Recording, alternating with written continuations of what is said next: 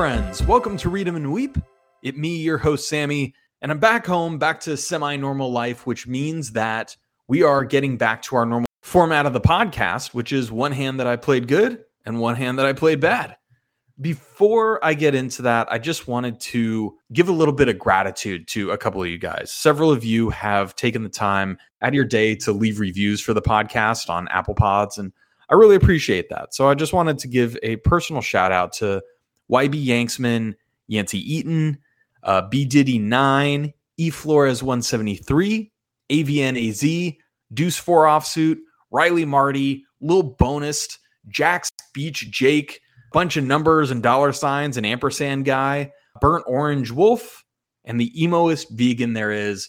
Really appreciate you guys. Uh, you guys said some really cool and nice things about the podcast. It, it really helps out the podcast and you know, it makes me feel good. So uh, I just want to give you guys a shout. Very grateful and appreciative uh, of you guys. So thank you. With that said, my friends, I've been on the Bay Area grind now for a couple of weeks, and I got a couple of hands from the last week of the grind. Let's get into them. All right. Hand one comes from Stone's Gambling Hall up near Sacramento, California. Playing 1 3 uh, I say this every time, but the one three at Stones plays kind of like a two five, and generally I play there on the weekdays because I'm up there for work once every couple weeks, and so the two five there doesn't really run much during the weekdays. But the one three is a good game, uh, and in this hand, it folds around to the button, who's a pretty capable player. Like he seems pretty good. Obviously, never played with him before, but you know I've been at the table with him for a little bit. He seems like a pretty good, tough, aggressive player folds around to him on the button, and he opens to 15. Folds to me in the big blind, and I look down at two red jacks. So this guy done come around and fucked with my big blind, and I got a big hand. I think three betting here is certainly proper. He's going to have a really wide range opening from the button, and I want to punish his ass. And certainly Jack Jack is very high up in my range of hands, so I'm going to be taking kind of a polarized re-raising strategy here, and jacks are definitely near the top of my range. So I'm going to three bet them for value, and I do three bet to 65. So I go a little more than 4x, and he thinks about it for a little bit and makes the call. We're both pretty deep. It doesn't especially come into play here, but I think we're both about like 1800 to 2k deep, somewhere in there. So he opens 15 on the button. I have red jacks in the big blind. I three bet to 65, and he makes the call. The flop comes six five deuce with the top two cards spades. Six five deuce, top two cards spades. I have red jacks. And this flop is going to miss my three betting range quite a bit. So I decide to check it. Now he puts in a solid bet of 70 into 130, a little more than half pot. And I could go either way. Certainly, a, a, fold is out of order. So I can either play it through a call or a check raise. Now, this is the kind of board that will often run out in a way that's advantageous for the in position player. The, the general rule is on very dynamic boards, boards that will change, the strength of hands will change throughout the hand. That's going to favor the in position player more often than the out of position player. And also, the in position player has more of an advantage because we're so deep. As stacks get deeper, the bigger advantage it is to be in position. So I decided to leave lead off with a check. He bets 70 and I decide to check call because I don't really want to like check raise and have a bad card, a straightening card or another spade come on the turn and then I'm kind of in like check call shell mode and it's not quite clear what to do, et cetera, et cetera. So I decide to trap a little bit and make the check call. The turn comes an offsuit 10. So 6 5 deuce with the top two card spades on the flop, and then an offsuit 10 on a turn. Pretty benign card. I check, and now he puts in another big bet. He goes 175 into 270. Obviously, I still have an overpair. I often have the best hand. He could be semi bluffing here with a lot of different hands, spade combinations, straight draws, etc., etc. It seems a little weird if he just has like 5x or 6x that he's betting so big here. Certainly, I could see maybe a hand like pocket eights, pocket nines, pocket sevens, something like that, betting big, thinking that the 10 never hits me as well. So I'm not folding, but uh, I think check raising here is probably a little optimistic. So I make the call again. The river is the most interesting of cards. It's the jack of spades, putting a third spade on board. So six five deuce with two spades, offsuit 10, jack of spades on the river, making me top set and also putting the third spade on the board. And I decide to check because I feel like this guy if he's making a semi bluff, if he's been going this whole way and betting big with a semi bluff, as I thought he was doing a lot of the time, this card is like it just made his hand. So I don't want to bet and get raised big and be in this really tough spot. And so I decide to check and see what he does. And he checks back. I flip over my pocket jacks. Obviously, I'm good because he would have bet with a better hand. And he shows pocket sixes. So he flop top set and I set over set it him on the river, and we win a $620 pot. All right. So did I play this hand well? Nah, man. Nah, man. I, I screwed this hand up six ways till Sunday. Let's talk about it. So, first of all, my decision pre flop to three bet jacks, I think, is well and fine and good. But on the flop, not c betting this flop, I think was a really big misstep. It's a really bad way to play your hand. Certainly in this case, the guy had top set. So, you know, maybe it looks good results oriented wise. But as a strategy, I should be c betting this hand a lot. Like I said, this is not a particularly good flop for my range. It's going to be a flop that misses my range quite a bit. But the reality is, that just means that I shouldn't be betting it all the time, but I should be betting it when I do at a fairly large sizing. And my hand pocket jacks, the specific one I have in this case, is a hand that I should be betting at a super high frequency because it's the kind of hand that really benefits from protection. The general rule is the more your hand is vulnerable to turns and rivers, the more you should be betting it for equity denial sake for your opponent.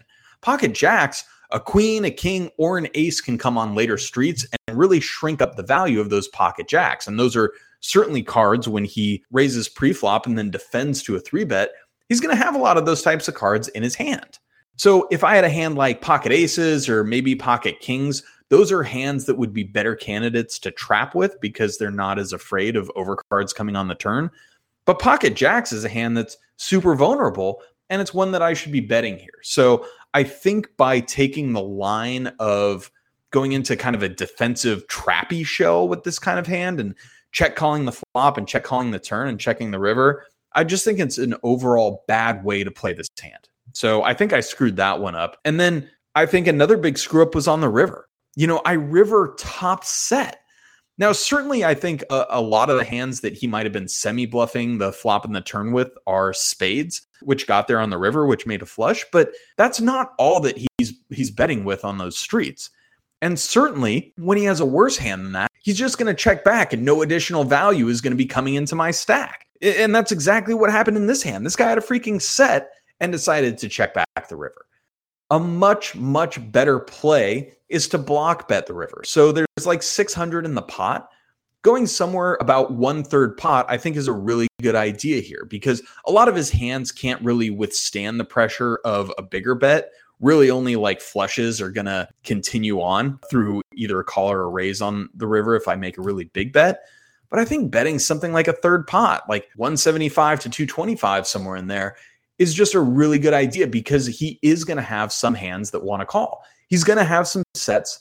He's going to have some two pairs, something like 6 5 or maybe 10 6 suited, or maybe he has ace 10 with a spade that he started trying to take it away from me on the flop and made a pair. Pretty unlikely, but you know, again, a hand that you know could call a bet on the river.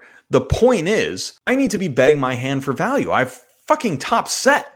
And instead, I checked it to see what he did. And it's just a really crappy, bad idea. The reality is, I had an overpair on the flop and an overpair on the turn and top set on the river, and I didn't bet my hand at any single point unfucking believable. Fire me into the goddamn sun. Like, what am I doing here? I had some freaking sludge just like going through my synapses in this hand, and I screwed the whole thing all up. I mean, this is not the way to play an overpair. This is not it. And I don't know what I was thinking in this hand. I was like, oh, I'll play some pot control and, you know, trap the guy a little bit, yada, yada, yada. But in the end, I just played my hand like an asshole and I'm something of a fucking idiot myself. Dot meme to me. So anyway, th- this hand kind of pissed me off. Pretty disappointed in myself for this one, but in hand two, I play my hand uh, a little bit better. I think it's actually a really fun hand. Please stay tuned for that.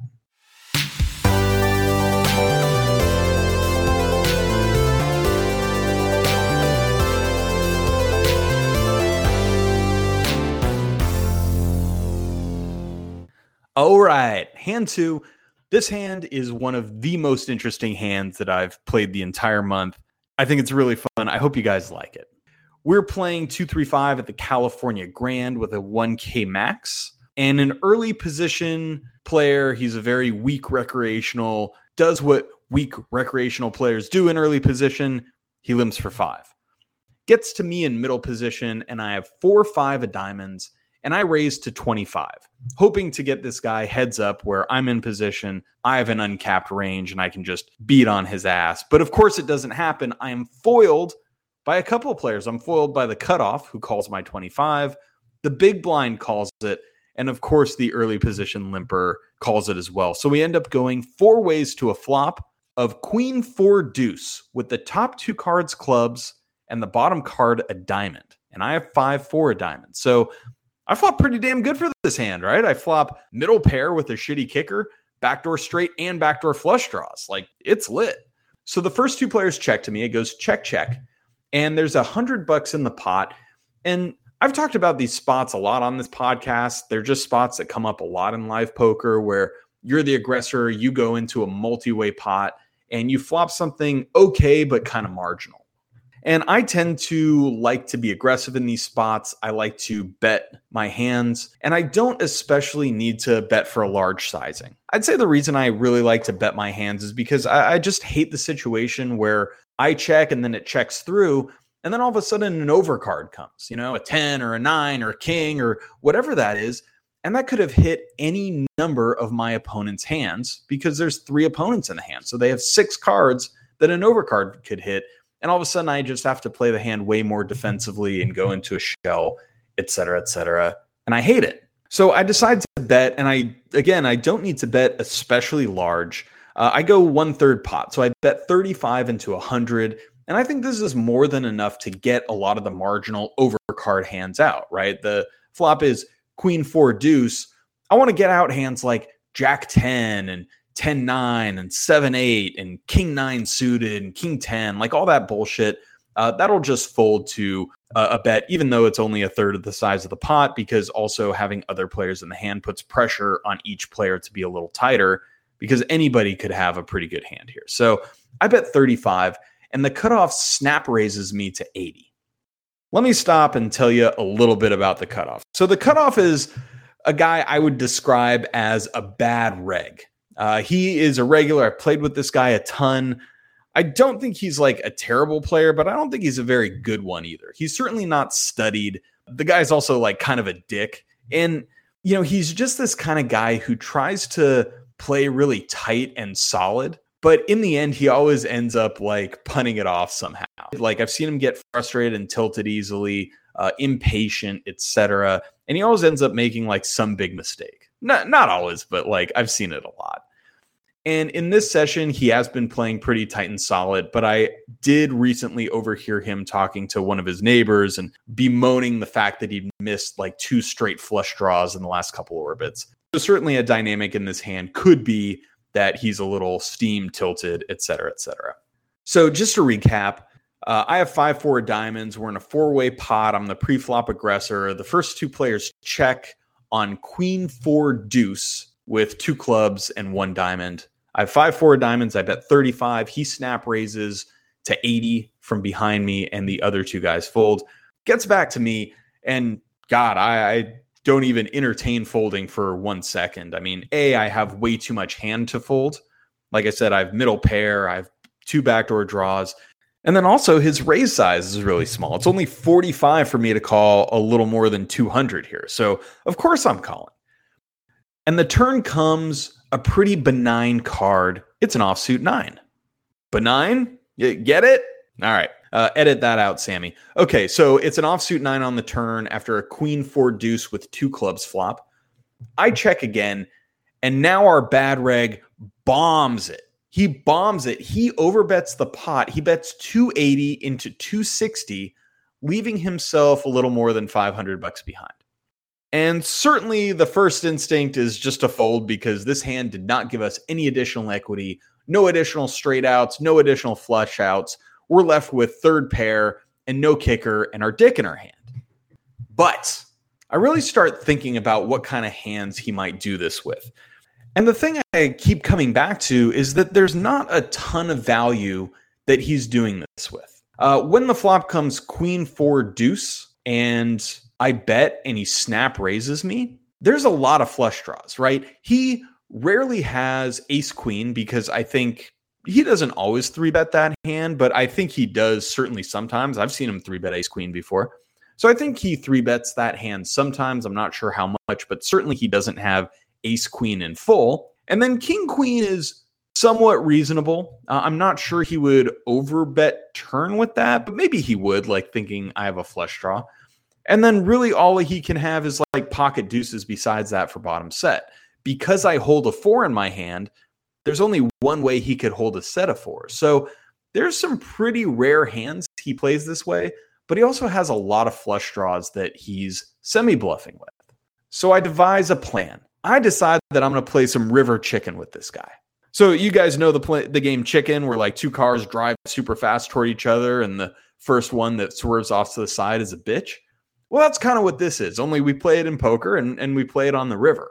And so my plan is this. If I call this 280 bucks here and the river bricks, it doesn't come a club, I figure even if he has a queen, even if he sometimes shows up with like ace queen or king queen here, he's going to check it back on the river because I called such a big bet and I can have a better hand than him. Like if he has king queen, he has to be worried I have ace queen. If he has ace queen, he has to be worried I have a hand like pocket kings it's really hard for him to get a ton of value. And and he's just that type, you know, he's kind of a bitch where like he might make a big bluff, but he's not gonna like go for the extra value on the river. He'll just check back and see if his queen is good. And if he bets all in on the river, a lot of times the missed flush draw. Like he's just going balls to the wall. He's doing his blow up thing. Now, where this falls apart is he could certainly be doing this with a set of deuces. And if I call down on the on the river and he shows me a set of deuces and I have like third or fourth pair or whatever, you know, I feel like a fucking idiot. But it wouldn't be the first time. And frankly, it's hard to make a set. So I decide that's what I'm going to do. I'm going to check call this 280. And if a, if a club doesn't come on the river, I'm going to call in all in. Basically, the way I figure it, unless he's got a set of deuces, if he bets all in on the river, I'm good. And if he checks back, I'm probably not. So I end up check calling the 280. And the river comes a good card, uh, an offsuit six. So really shouldn't affect things. Queen four deuce with two clubs on the flop, offsuit nine on the turn, offsuit six on the river. I have four five. So at this point, I have fourth pair. I stick with the plan and I check, and he shoves it in my face. And I've already worked all this stuff out. So I don't have anything to think about. I snap call, put the chips in. And buddy, you ain't never seen a man flick his cards into the muck so fast. He throws them in. One of the cards hits the dealer. He's all pissed off. He's cursing at himself. And in this situation, my friends, you do not need to show your hand because he mucked. But like I said, I don't love this guy. He's kind of a dick. And so I decide to rub a little salt in the wounds and I flip over my hand just so he can see how fucking hard I owned his ass and I rake in this massive pot, like 2K. I'm just stacking the chips. And this guy, I mean, he stands up out of his chair and I can just see his soul leaving his body and floating up into the ceiling. It's it's amazing. And he's just sitting there looking at my hand like, what the fuck? And I don't say anything. I just rake in my chips, do my business. And finally sits down and he looks at me, he goes, Man, how you call with that hand? And I just shrug and I say, Hey, you cannot bluff donkey and uh, that that kind of set him over the edge. He was so tilted. so I own this guy's ass, and and it feels really good. And I think this was a really cool hand. It almost reminded me. I don't know if you guys listened to the Vegas episode, the first episode where the guy bluffed uh, on the river with uh, four five offsuit with a missed straight draw, and I almost called him with king ten. This hand was a little bit like that, only this time I followed through and I made the call, and I felt really good about it, and I won the hand. And I think this is a really cool spot because I was able to kind of put together all the parts of poker, like all the elements, right? I put together kind of the hand reading part and the combos part, understanding that there was just very little from a theoretical perspective that this guy would raise the flop and bet all three streets with that wasn't a bluff. And then also there was the psychological, the psychological part, the part where I know this guy pretty well. I played with him a bunch. I know he's prone to tilting, even though he generally tries to play pretty tight and solid, but he's just like prone to blowing up occasionally. And I was in tune with that in this hand. And so putting those things together and being able to call this guy's all in bluff uh, across multiple streets with what turned out to be fourth pair no kicker, pretty damn cool. So uh, I'm very happy with myself. Allow myself to congratulate myself for this one. Pat on the back, Sammy. Obama putting a medal on himself. Dot meme to me. Hot damn, guys. Feels good to end a podcast on a hand that I actually played good. I just want to say again, I appreciate you guys listening to this podcast. Everybody that left a review on the pod, super cool. Uh, if you're listening to this and you like the podcast, please like scroll down on your app and just give me some stars. Uh, that'd be super awesome. And if you feel like leaving a review for the podcast, that would be super cool. I read them all and and and I really appreciate you guys that do that. So thanks again. Until next week, my friends, play good and run pure.